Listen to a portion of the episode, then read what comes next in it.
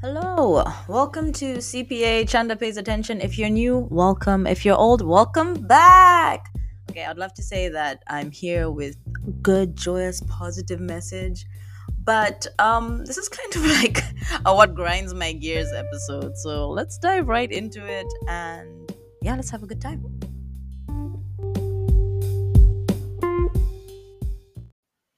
Okay, so when I was younger, like in high school-ish, a song came out and it was called Vitumbua.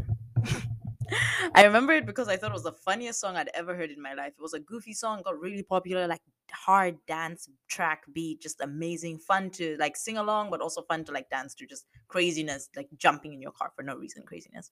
Um, it insulted everyone in my country, everyone in Zambia. It laughed at politicians. It talked about crazy stories going on at the time, and it was really funny to me. And one line in the song talks about um, Caster Semenya, an athlete, and says, Caster Semenya is really a man. And that took me out as a kid because I was like, oh my gosh, I don't know who this is, but the audacity of this statement, that's terrible. I just thought it was maybe like a woman who was like kind of butch and they were just being goofy. I didn't understand the history or the story behind the song. A story, the song was a really stupid um song. Like the chorus is like Amanas are very poor, awezeli kumbua kaimbwa nimbushua taitoni vitumbua.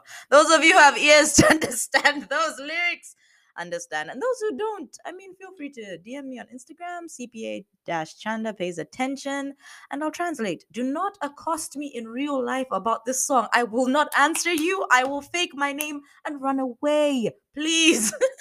Let's respect each other in real life. Yeah? Okay, back to the plot so we don't lose it. We're going with full momentum here. I'm simply just, again, doing a grind, what grinds my gears episode.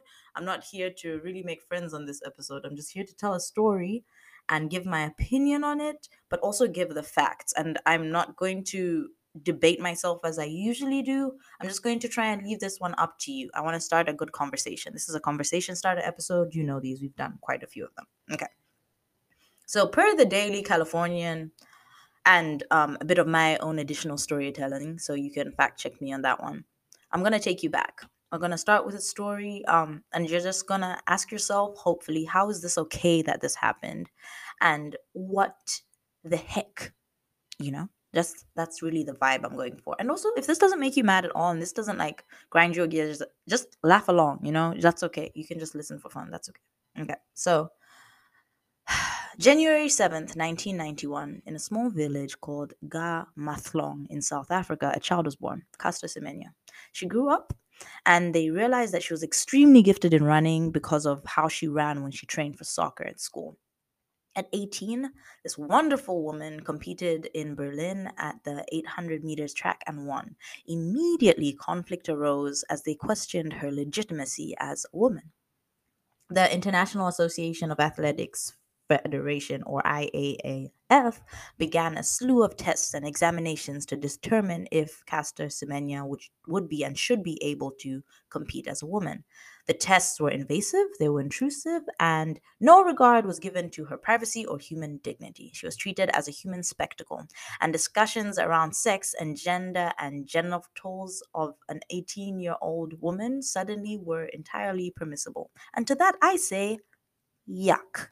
The results of her tests were leaked to the public, and the knowledge that um, Semenya was uh, allegedly had three times the normal testosterone level for women began to circulate wildly and widely. Um, a runner, Italian woman, Elisa Kuzma, said these kind of women should, these kind of people should not run with us, and um, she said, "For me, she is not a woman; she is a man." Just grammatically is conflicting. But anyway, I refuse to uh, dig deeper on that one. Her physique, coupled with ongoing gender verification tests, um, slewed like suspicions that she could have been stripped of her medals because she might actually be a he. And um, Times ran with an article on this and displayed extreme tone deafness and was out of line more than a decade ago. I mean, of course, now they're just the epitome, epitome of, you know, great news. All right. So she was allowed to go on and compete in twenty twelve and twenty sixteen Olympics. She walked away with gold medals each time. But again, her success was consistently and frequently fueled with like extreme dehumanization and from the governing track body and her fellow competitors and the media. And, you know, the media and the songs that we're listening to, because that was about the time I was listening to the, this crazy song I introed with. Anyway, so I A A F um, hammered the, fi- and here I'm direct quoting from the Daily Californian, hammered the final nail into the coffin in April twenty sixteen with the announcement that women who produce higher than average levels of testosterone, even naturally, as with the case of Semenya, would not be eligible to compete in the mid-distance events, four hundred, two mile and, um, events, unless they reduce their testosterone levels with medication, including hormonal contraceptives. And to that again, I say, yuck. And I will also add, what the heck? Just, it doesn't make sense. Anyway, but we'll get to that later. The policing of gender norms with the world of sports sends a message that loud and clear to Semenyan athletes like her, conform or get out. And Semenya, who has remained adamant in her refusal to decrease her natural testosterone, has chosen to get out. I think she's back in by now, but this article that's um was written a little whiles back said that she's chosen to get out. I mean, she's like married and has kids, great life now. Like, things have kind of worked out for her, but still, very, very, very upsetting. This runs rubs me the wrong way because the idea of conformity, first of all, is just, it's stupid to me. It's, I think it's inhumane. I, I've said time and time again, even on this podcast, I'm quite sure. I mean, we can go re-listen to episodes and tell me if I'm wrong if I've said this. I think our differences make us beautiful. I think there's beauty in human differences. Like the human body itself, it functions well because each part is doing something different. And I think the Bible puts it kind of well in First Corinthians twelve, verses um. twenty-one to about thirty-six, N I R V version. It says the eye can't say to the hand, I don't need you. The head can't say to the feet, I don't need you. In fact, it's just the opposite. The parts of the body that seem to be the weaker are the ones that we can't do without. The parts that we think are less important, we treat with special honor. The private parts aren't shown, but they're treated with special care. The parts that can be shown don't need special care. But God has put together the parts of the body, and he's given more honor to the parts that didn't have any. In that way, the parts of the body will not take sides. All of them will take care of one another. And if one part suffers, every part suffers with it. If one part is honored, every part shares its joy. Now, I know some of you might be very confused with the verses, but I think it, it kind of like implies like how, you know, the heart is weaker, like by itself, it's like fragile, but it pumps blood to the whole body. It's so important. And then we have other parts of the body, like maybe our nails or our hair that we treat with special care, but they're not really that important to the survival of the body. But it's kind of like, if you're pretty and, you know, you're honored for that, like the whole body's honored. It's a beautiful person rather than, oh, just, you know, maybe some people, you might just say you have beautiful hair. But the point is, the whole body gets to share in the glory of the honoring of one part or another. And I think that's the same with human beings. Our differences um make us beautiful, and I think our differences and our often like our more phenomenal aspects individually don't only allow us to achieve amazing things, but they honestly make life and sports more interesting. We all know that there are many athletes who have odd human advantages, like Michael Phelps with his um his lungs that were twice that are twice the capacity of the average athlete. He has like double jointed elbows, and um they have a wingspan that is like three inches longer than his like his the way his body's supposed to be. Not saying that his body's wrong in any way, but he it allows him to propel himself through the water at a really fast pace, and his ankles can like bend fifteen percent far, farther than average competitors, so that makes his body kind of like resemble flippers, so he has more advantage. Simone Biles is like four point eight inches. She's a gymnast, and that allows her to like um curve and like move in certain ways through the air better. um Boban Marjanovic Marjanovic or Marjanovic, I don't, I can't, I'm not pronouncing that right. He was a basketball player, and he has like slightly larger hands. Eero Mattia Trinka, I can't remember how to pronounce his name properly. Sorry, I'm like reading it off and I'm struggling. Anyway, he used to ski back in the day, and he lived with a disease that was um, hereditary. It was called congenital polycythemia, which caused a mutation in his blood cells, so it caused um like a boosting of red blood cells ma- in mass and hemoglobin. And okay, basically his b- blood was able to hold fifty percent more oxygen than the average person, giving him a huge leg up in endurance competition. So this guy was act- out there just, you know, I was gonna say breathing better, that makes no sense. Anyway, his body was performing better. And even Bolt, Usain Bolt, we all know him. um I'm doing the pose right now. So embarrassing because y'all can't see me. He benefits from longer legs. It's not a man- matter of like what advantages you have. It's really a matter of what you do with them. And we say this time and time and time again. There's so many people, and even in this dating series that we've been going through so far, or like a people series, which I, I actually prefer calling it that, it's it's really what you do with what you have. So many people have potential. Never date potential. Date what they do with their freaking potential. But that's like a further series episode. Like, uh, oh, you know what? I've got a great story. I'm going to tell it in the next episode. Stay tuned. It involves vegans. It involves craziness. But anyway, never date potential. Date reality in front of you. And Semenya actually says this. Um, she says, I have trained like a slave to be the greatest. I have watched Usain Bolt train. His training was insane, and I am the same. High testosterone levels are something I was born with. It's a disorder, but it doesn't make me the best, though. That's where training and knowledge comes in. Again, it's really not your gift, the things you're born with. It's what you do with it. Now, you may ask, and if you do, Alabi, Habibi, I beg, you shouldn't be asking me these questions, but you may ask, regardless, why does this story upset me personally? It has nothing really to do with me except for the fact that I'm Black, female, African, and, you know, sometimes injustice upsets people. But this story upsets me for two reasons. One is Sarah Bartman, or Sarah G.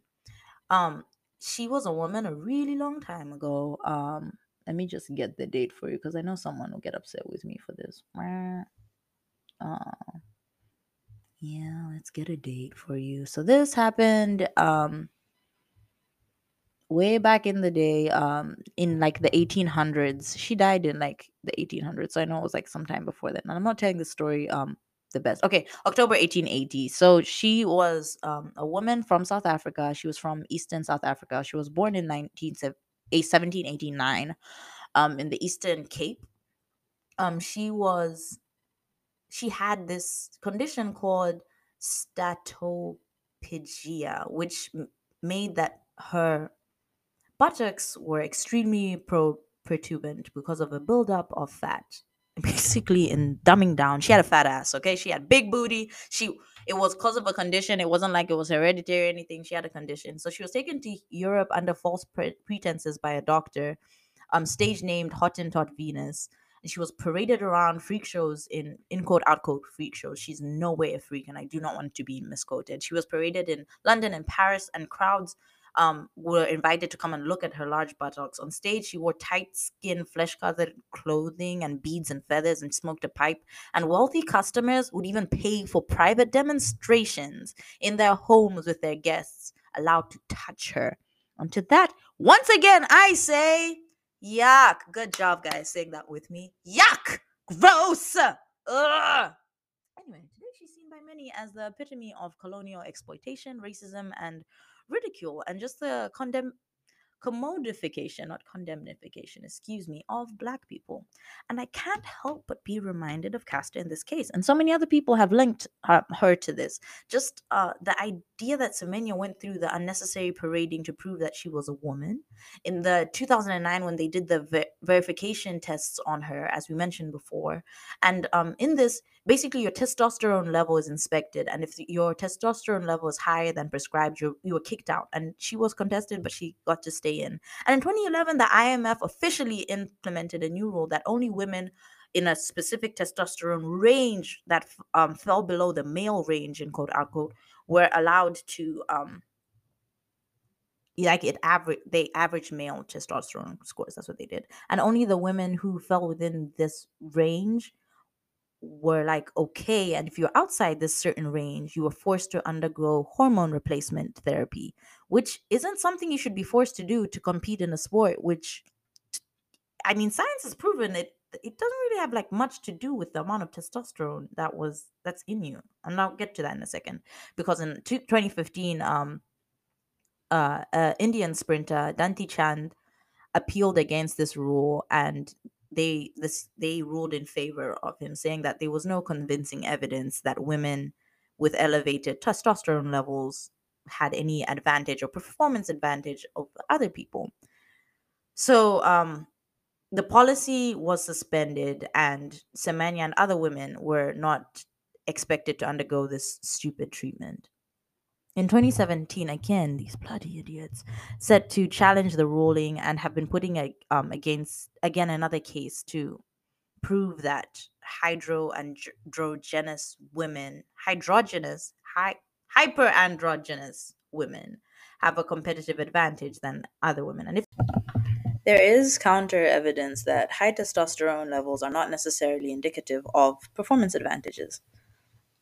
There's a website called Scientific American in which they tackle like myths about testosterone. They talk about how um, m- like having like testosterone's effect on athletics performance isn't always positive. In they did tests and like out of eleven different um, athletic competitions, only five of them had people with higher testosterone doing better. In some cases, they did like significantly worse, and having a lower testosterone, they seem to do better. Um, it's not also as black and white to compare testosterone between men and women and saying that men have a greater body mass and um, all that, and that makes them better athletically, because like there is a linkage, but it's not necessarily as black and white as men are stronger and better. There's like a more nuanced discussion about it, which I think um, you should do research on your own, because I think that diverges from the point. Also, um, there's no like linkage that suppressing testosterone would reduce or increase performance. It's, I, I don't know, I think it kind of goes back to like the skills and what you do with it to some extent. And the regulations that happen around testosterone, they aren't completely solely about just testosterone levels. Like there's a lot more, my point is there's a lot more nu- nuance to what's going on. And this whole idea of like, we're just going to make you go through chemical therapy of some sort is going to help make the sport more fair is kind of an ignorant argument. Now, my second reason why this kind of grinds my gears is kind of probably going to make a lot of people upset, but I'm okay with that. I'm okay with being the villain. And that's Leah Thomas. Um, she's a transgender woman who um, now competes as a female, used to compete as a male, and has done well. I won't deep dive because that's not the point of my episode. I don't want to pick this fight. I ain't ready. You know her. You probably heard about her. If you haven't, go Google her. Leah Thomas, L I A Thomas, T H O M A S.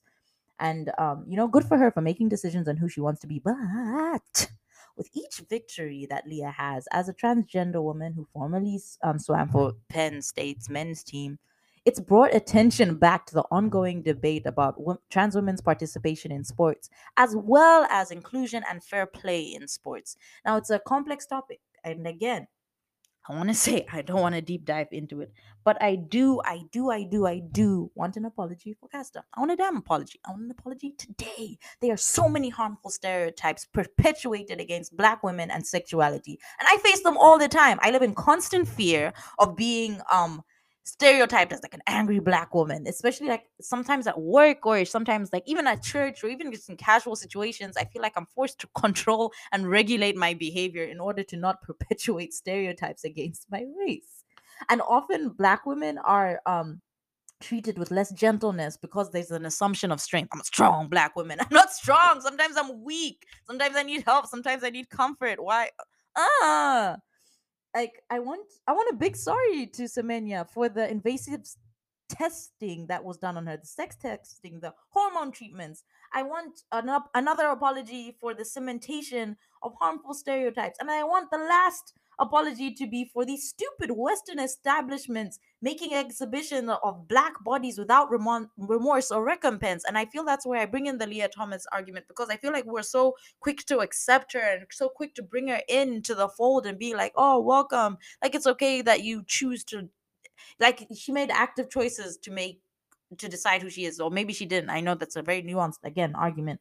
But I'm kind of like, I'm, I feel like Caster was, you know, just trying to do her best. She was just trying to run, and they punished her for it because they were like, ah, no, uh-uh, you can't, you just can't be that good. There's reasons that you're better than us, and we don't like it. There's a piece that um is called Caster Semenya, Gods and Monsters by Brenna Monroe, and the title itself is questionable. But it says in one line that this, the disparities and conflicts of the New World Order are made visible through sports.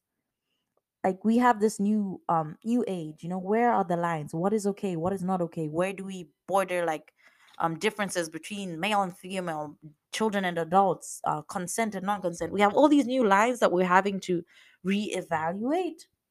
And I'm not fighting for sexes or rights in sports. I'm just saying that we questions have come to the table now. And within these questions of like sexuality and um, what's okay in sports nowadays, I just want an apology. I just I just want the same energy of acceptance for Semenya. I, I I don't want to fight her battle for her because she's been fighting for a really long time. You know, maybe I do want to fight her battle for her. I, I, alongside her. I just I, I want I think she deserves an apology. And maybe by the time you listen to this episode, she's gotten one. But I don't know. I want I want a public apology from whoever.